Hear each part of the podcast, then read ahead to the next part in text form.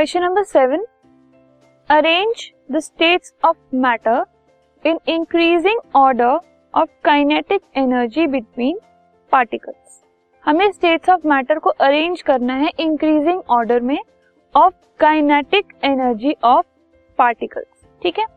जब हम kinetic energy देखते हैं तो kinetic energy is directly related to spaces between particles ठीक है? काइनेटिक एनर्जी ज़्यादा कब होगी? जब पार्टिकल्स के बीच में जो स्पेसेस हैं, वो ज़्यादा होंगे। क्यों? Kinetic energy is related to motion और मूवमेंट तभी होगी जब मूव करने के लिए जगह होगी। तो जगह कब होगी? जब स्पेसेस ज़्यादा होंगे। सो काइनेटिक एनर्जी उन पार्टिकल्स में ज़्यादा होती है, उन सब्सटेंसेस में ज़्यादा होती है जिनके पार्टिकल्स के बीच में स्पेसेस ज़्यादा होते हैं। अगर हमने स्पेस कम कर दिया तो काइनेटिक एनर्जी भी कम हो जाएगी।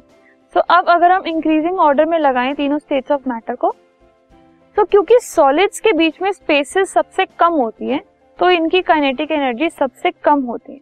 तो सॉलिड्स की मिनिमम होती है ठीक है?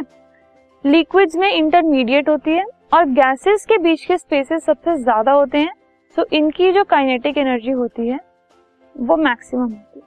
So this is the increasing order of kinetic energy this podcast is brought you by hub hopper शिक्षा अभियान अगर आपको ये पॉडकास्ट पसंद आया तो प्लीज़ लाइक शेयर और सब्सक्राइब करें। और वीडियो क्लासेस के लिए शिक्षा अभियान के यूट्यूब चैनल पर जाएँ।